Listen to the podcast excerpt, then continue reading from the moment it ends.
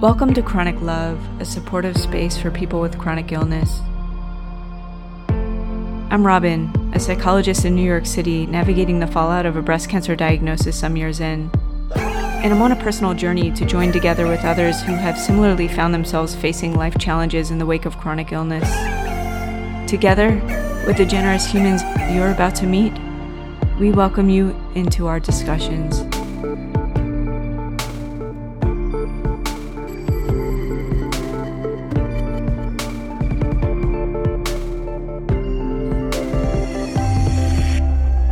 I felt challenged by the question of are you working? Are you, mm-hmm. oh, you're not working.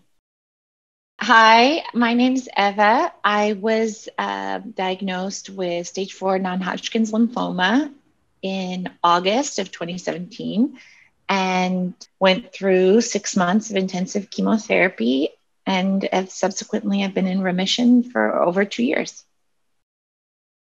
this idea of other people's expectations sticks That's up it. to me so so much. So i did work i had chemo on thursdays. I had to take off fridays but worked mostly monday tuesday wednesday. I don't remember big chunks of that but i was there i don't know how you did it. But and for me it was needing to keep some regularity in my life needing to keep this part of my identity going. Um, so for me that mostly worked Hi, I'm Laura. Um, I was diagnosed in July of 2017 with triple negative breast cancer and am BRCA1 positive, and went through a series of chemo and surgeries. There's such a diverse range of experiences that people have with cancer, existing experiences.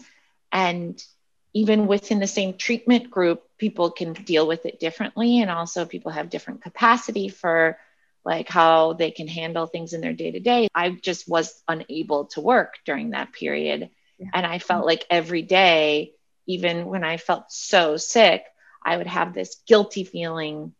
I had a freelance practice before. The implication could be I was already working from home. Why couldn't I just continue working?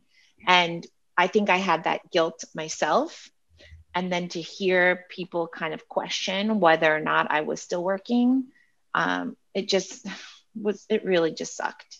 You know i think i would assume that i'm being lazy because i couldn't work uh, yet somehow you know i could barely even like watch a television show. I would be right. staring at the wall sometimes. So i i applaud people who are able to continue working um, or there's also the issue of people who need to be still working because of financial reasons. Um, and there's just so much guilt, like threaded into all these different areas of cancer, whether it's like getting empathetic support from people and how do you thank them, or like how are you managing your finances, and like are you even able to work, and um, when should you go back to work, and all that kind of stuff. That it's just that felt like sometimes like a trigger for me that question. Yeah, yeah. which is probably my own issue not the well, other person's issue no no no no no no no no no no no no. Because this is real. We're dealing with issues of survival right?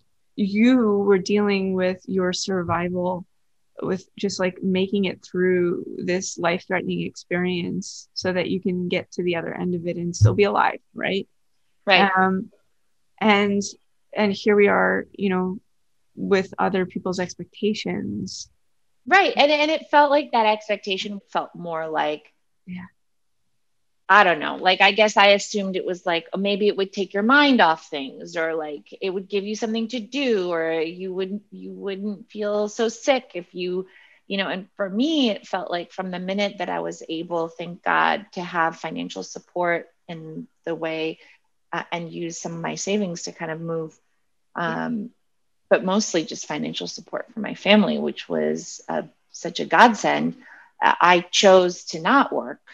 Yeah. And that was the right decision for me. And I guess I always kind of felt guilty in that, in the day to day of it. And I would try, I would like sit at my computer, I'd accept a con like a temporary contract to write profiles on like 10 architects and and then I'd just spend three weeks like delaying the deadline because i was too sick to work and being like i need another week you know? So it was like i was torturing myself through it yes. somehow. Yeah. Yeah. But i think the other thing sometimes is like recognizing as as somebody in the support network or in the environment or interacting with somebody going through cancer treatment that you just don't know what their treatment is and where they are in that phase. And there's actual like real logistical scenarios to not being able to work you know we've all been there it's not it's not just like if you have to have in your guys' case surgery yeah. um, which is a, a more physically overt like people can see that you're bandaged you're all this but it could be that and again like with coronavirus people understand infection now a little bit better but it could mean that you you're just too susceptible your immune system's too susceptible to be able to go out in public and to and and i guess i guess i just feel like i always had to kind of defend myself by saying those things and it made me feel like somehow i was like touting how much i was suffering and that's a kind of crummy feeling too.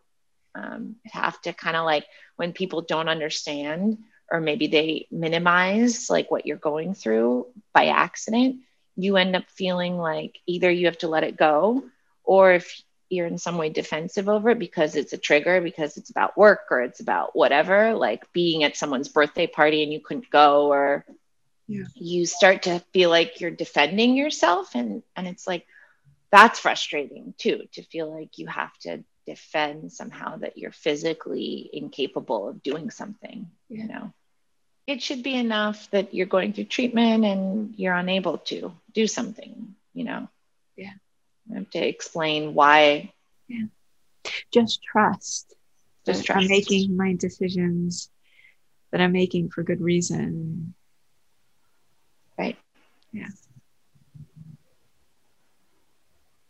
know that it wasn't easy to make these decisions. Yeah. If you're watching this and you're resonating with any of this, um, I just want to say that you should know that you're not in this alone. Um, you're never in this alone. Ready? One, two, three. Until next time, sending love. Until next time, sending love. Until next time, sending love. If you'd like to join us for a candid discussion about your experience with chronic illness, or if you'd like to connect to simply say hello, we welcome you to reach out through any of the social media platforms or through our website, and all of our information is listed below.